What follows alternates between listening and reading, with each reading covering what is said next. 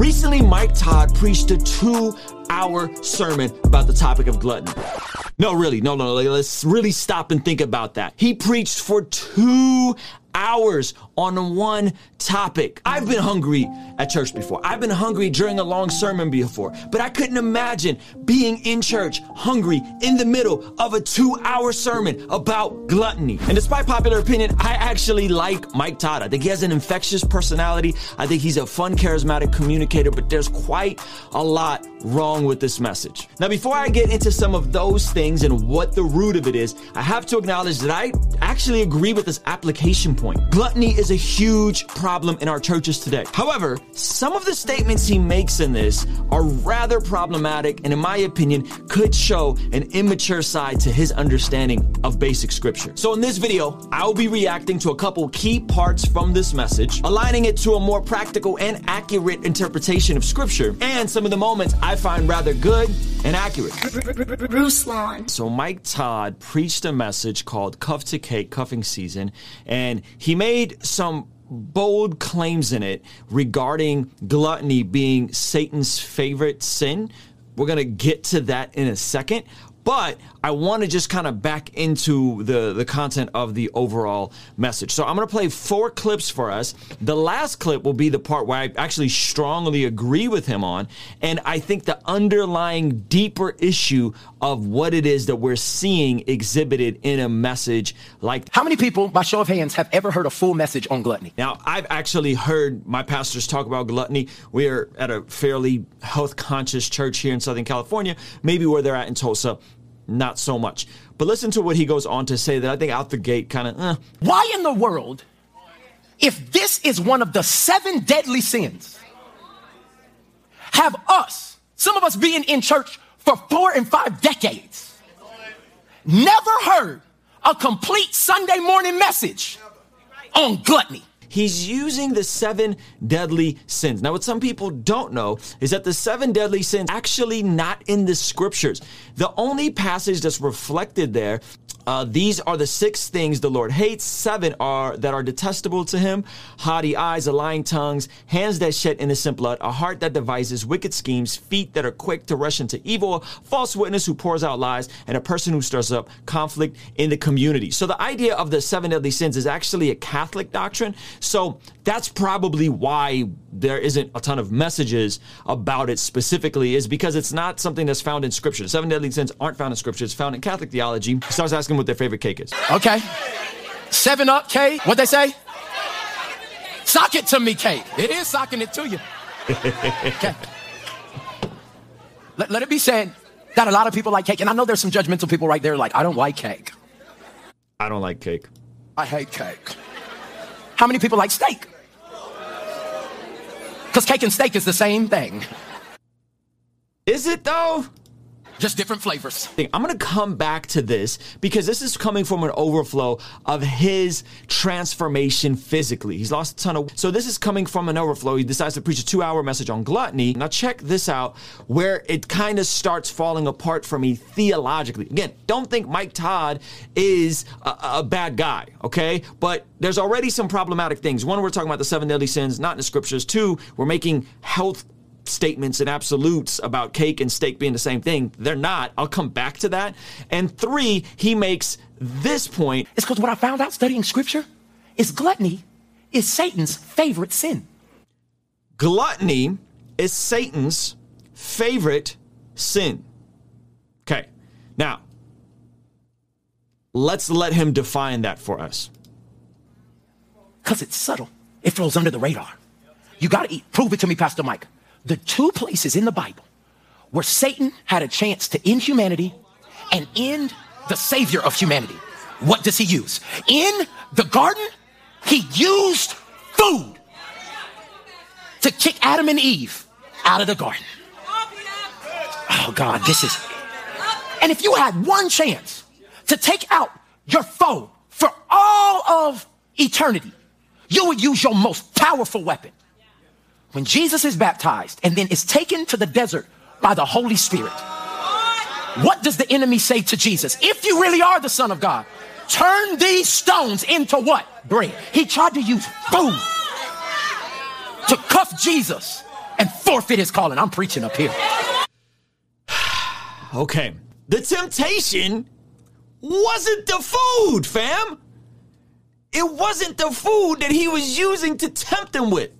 Okay, so I understand and I love the fact that he's speaking to his congregation about an issue that we don't often talk about, which is gluttony, which is important. A lot of folks are struggling, a lot of folks are dealing with stuff. However, that is just poor hermeneutic of what Satan was actually tempting Eve with, Adam with, and Jesus with. See, the actual temptation Adam and Eve is he said, and you will be like God. It's the age old lie. It's the lie that we see all over New Ageism that you can be a little God or you can be like God. That's what the actual temptation is. With Jesus, he's tempting him with status and, and, and glory and all the things that, by the way, are Jesus's when he comes back because he's not coming back as the lamb, he's coming back as the lion. Everything from Jesus' future, he's trying to pull into his present and he's trying to tempt him with the same thing. You see, the subtle sin is actually pride. The subtle sin is actually you can be your own God. You can be your own moral standard. You can be your own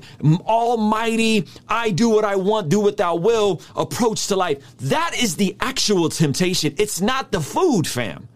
It's not the gluttony. The gluttony has nothing to do with either of those stories. I love his zeal, but this is such a basic fumble of like basic Christianity 101 theology. And again, he's made these absolute statements before. What put him on my radar was early on says that all ambition is evil. In the middle of him being a, building an ambitious platform on social media, right? all ambition is evil. No, doesn't say that. Says selfish ambition is evil. It doesn't say all ambition is evil, right? So he has this pattern, this history of speaking with stuff with such certainty that oftentimes that's not that's not what the scriptures are saying. Like that's just flat out. It never says all ambition is evil right? It says self-centered ambition is evil. And I did a whole video about that. I'll try to remember to link it up here. Now he's saying Satan's favorite sin is a subtle one. It's gluttony. It's believing you can be your own God. That's actually Satan's sin. That's actually what's being tempted in the garden, right? So I think there's such a fundamental misunderstanding of some basic things, and I'm going to explain why this is happening, okay? Now, I want to point out a passage that many of us are, are, are familiar with, but this is from Titus chapter Titus chapter 1. Now, these are the requirements for an elder, an elder, an overseer, a pastor. He must hold firmly to the trustworthy message as, as it has been taught so that he could encourage others by what? By sound doctrine and refuse those who oppose it. Michael Todd is an amazing a charismatic, funny personality, but has kind of a history of, of, of, sloppy doctrine, if you will. He said some sloppy things about the Holy Spirit. He said all kinds of sloppy things. He put some sloppy stuff in his brother's eye before with the, and, you know, trying to be like Jesus. He's done some sloppy things with his theology, and it's just, it's a pattern. But, but, but why? So there's a couple of reasons here. I'm going to address, and I'm going to play a clip that I actually agree with him on. Okay. So you guys don't, don't think I'm just bashing on Mike Todd because I don't like Mike Todd. I actually like Mike Todd, believe it or not.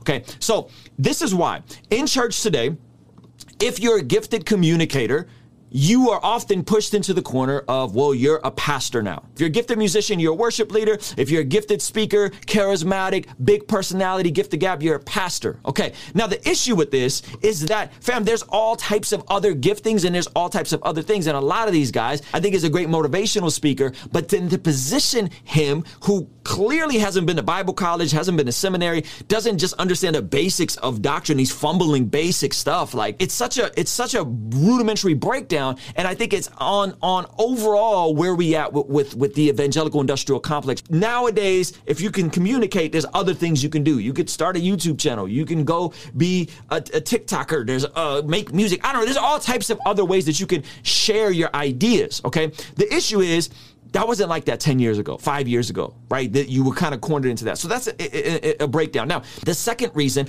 is this idea that some of us are familiar with. There's a, there's a phenomenon and it's all over the place, and it's called the Dunning Kruger effect. Okay. Now, the Dunning Kruger effect in psychology is a cognitive bias where people with limited knowledge or competence in a given intellectual or social domain greatly overestimate their own knowledge or competence in that domain relative to objective criteria criteria to the performance of their peers or of people in general. That when you are the least competent in a set topic, you're the most confident in the said topic. When you're most confident, you're least competent. What am I talking about?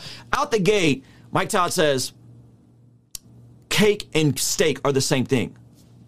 Fam, there's nothing about cake and steak that's the same thing. Not the macronutrient breakdowns, not the way the sugar hits your body, not the way the fats give you energy and give you brain power. There's literally nothing about cake and steak that are the same thing. They're absolutely polar opposite with the way that, that they're intended to use and the calories that we extract from cake versus steak.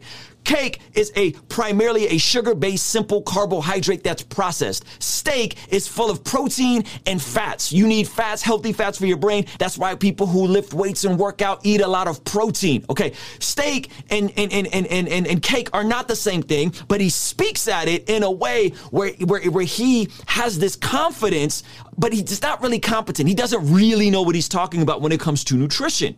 Right? He, he, he, he has had a physical transformation, which is awesome. Praise God. By the way, I'm, I'm speaking this as someone that's down about 17 pounds in the last, I don't know, three months. My wife is down 20 pounds. Okay. Like we're really about the fitness life as well. So, and, this isn't my first time doing this, but what happens is people on the Dunning Kruger effect know a ton, a ton of something, but they don't really know. So they exhibit a ton of confidence up here, but then they discover everything they don't know. And then the inverse happens where people who are actually very competent in a topic, when they're very competent in a topic, they don't speak at it with the same certainty. The oftentimes the people who are speaking with the most certainty about something, I'm going to show it to you. Satan's favorite sin.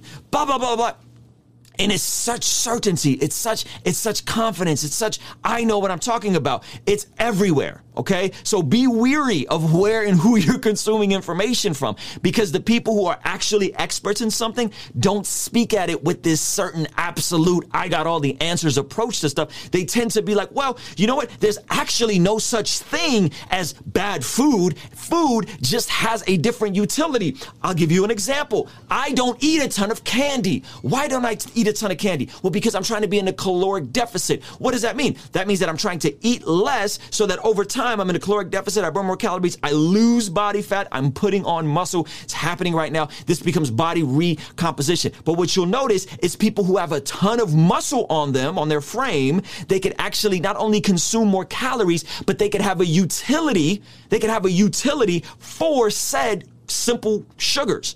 I know folks bodybuilders who, after they work out, they can have gummy worms, not like protein gummy worms, literal gummy worms or candy with their protein, and they can, and it, and it helps the protein into their bloodstream faster or the creatine into their bloodstream faster. This is a real thing. You can Google it. Okay. I can't do that. Why? Because I'm trying to cut calories. I'm, I do not carry the same amount of muscle on my frame. And so I, I have to, one, eat less. I'm in the middle of being in a slight deficit. And there's an entire movement around bodybuilders. If you know anybody that's played in the NFL, played professional professional basketball, guess what? They carry more muscle on their frame, so they can use dessert as a utility for getting more calories to help their muscles and their carbohydrates and their glycogen be replenished. Okay, so there's actually no such thing as good or bad food, just calorically high food and nutrient dense high food. What am I talking about? Well, for me, I'm trying to eat more nutrient dense food, lower calorically, high volume, low calories. Okay, so watermelon, right? I'm eating a lot of chicken breast, a lot of broccoli, so on and so forth. My son, who's seven, needs to get more calories so he can eat foods that are healthy, like peanut butter, right? It's higher in calories, it's still healthy, it's just peanuts and oil, and he can get more things in. And so I think that's the part was like, there's no good or bad food, just different foods serve different utilities. If you're eating things that are high in protein and highly more likely to satiate you, you can eat more volume of food, right? And you can also cut and lose weight. And it goes back to the idea of fam, if you're going to be a pastor elder, you have to be willing to be sound in your doctrine and not say sloppy things like Satan tempted Eve and Jesus with gluttony. No, he didn't right? While at the same time knowing what you're talking about from a, from an actual uh, uh, uh what, what what is the difference between steak and cake? How does it hit your body different? Where is it on a glycemic index? What are, what are these things doing to our bodies, right? So I think that's the issue that many of us aren't knowing, and so we're just like, yeah, he sounds confident and charismatic, so therefore he has to be right. Fam, oftentimes the most charismatic, high over the top energy folks don't really know what they're talking about. They're just excited and they're fun to listen to, but they're not actually providing you accurate information. Just like after the pandemic, all of a sudden everybody became a virologist and started knowing everything about all science, right? It's like, well, no, you don't. You just learn this stuff. You don't have the, you don't have the metadata to understand everything you don't know about nutrition, everything you don't know about these things. And again, I like Mike Todd. I just wish there was a, a, a desire for him to get underneath some more solid teachers and go to Bible college and just learn basic theology. That, that, that it's, it's, it's not rocket science. So though his entire message here, I'm with, bro. Fam, gluttony is an issue. Is it Satan's favorite sin? No right? Like, yo, people need to lose weight. Diabetes is real. We have an issue with high caloric, dense food. But is it is, is it what you're making it out to be? No. So this need for hyperbole and certainty with communicating ideas you don't really understand doesn't doesn't reflect properly, in my opinion, on a pastor who leads a highly influential congregation. And again, this is not me saying he's a bad guy. This is not me saying he's a wolf in sheep's clothing. This is me saying, brother, you're in error. We slide into, well, he's popular, therefore he has to be right. Well, it's it's it's big, therefore God has to be in it. And that's that's not how it works. So even though I agree with where he lands in this message, I think we I'm gonna show you where he lands in this message. I'm completely with him. How we get to where we get to, how we teach the conclusions also matters. The the ends justify the means is straight mafioso pragmaticism logic that's that's rooted in Machiavellianism. We got to sip away from thinking that just because something justifies the end result. Just because I agree with where he lands, that doesn't mean the way he got to his conclusions is accurate. So let me show you where he got to his conclusions and where I 100% agree. This brother crushes it on this point. Check this out 100% with him. Love his heart here. I think he knocks it out of the park. Listen up. As many of us want to see God do the miracles again, do the miracles again, heal the sick. We want the healing through the raising of dead and the laying on of hands. But God can also do miracles through healthy habits. Come on. You would rather it be a magic trick this is good, right? Than a commitment to discipline. Woo! You rather be a magic trick than a commitment to discipline. This is this is like I love where he lands with this message. Heal diabetes. Stop eating that. God can heal diabetes. Stop eating I'll that. Come cancel on. cancer. And it'll take the same faith mm. and the same Holy Spirit to walk up out of that that room with the free food and still go and have a good attitude. He lands in a, a, very a very timely place. I'm guessing this is timely for his congregation. I'm guessing this is timely for his region. He's saying people don't talk about gluttony. Hey, listen, I've, we've had messages on gluttony. We've we've had entire boot camps at our church. People have lost weight. Like this is something we've talked about, but maybe we're also in Southern California and it's just a different culture. Here. I love where he lands with this message. I love where he lands with this message. I think Mike Todd. This is my opinion. Mike Todd, tap in with me if you if you're watching this. I think Mike Todd needs an editor.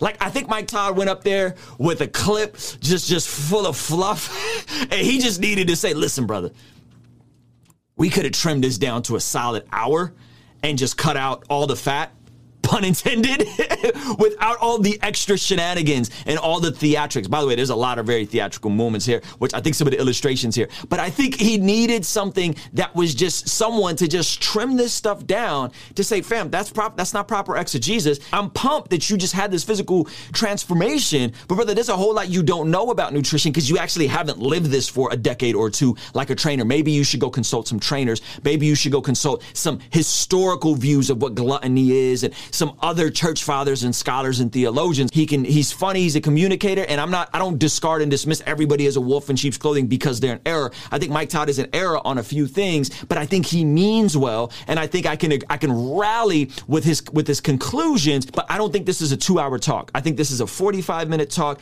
Get to your points, stick to the, what the science say. You don't have to, you don't have to add sauce to it. You don't got to add hyperbole to it. Well, so, you know, the, the, uh, God, Satan's favorite sin. Uh, this is sin. It's a relevant sin. Oh, all ambition is evil. Uh, selfish ambition is evil. Godly ambition is good, right? F- being ambitious to feed your family is a good thing. Being ambitious to, hello, lose weight is a good thing. I hope we can be sober about these things and not dismiss and discard people while at the same time saying, hey, man, love your heart, but there's some error here. there's some things we got to some things we got to adjust here. So anyway, those are my thoughts. If you guys want to hear about what this is being exhibited in a way where Joel Osteen does the same thing in error, check out this video over here, or check out this other video recommended for me and YouTube to you. All right, I'll see you over there. Peace.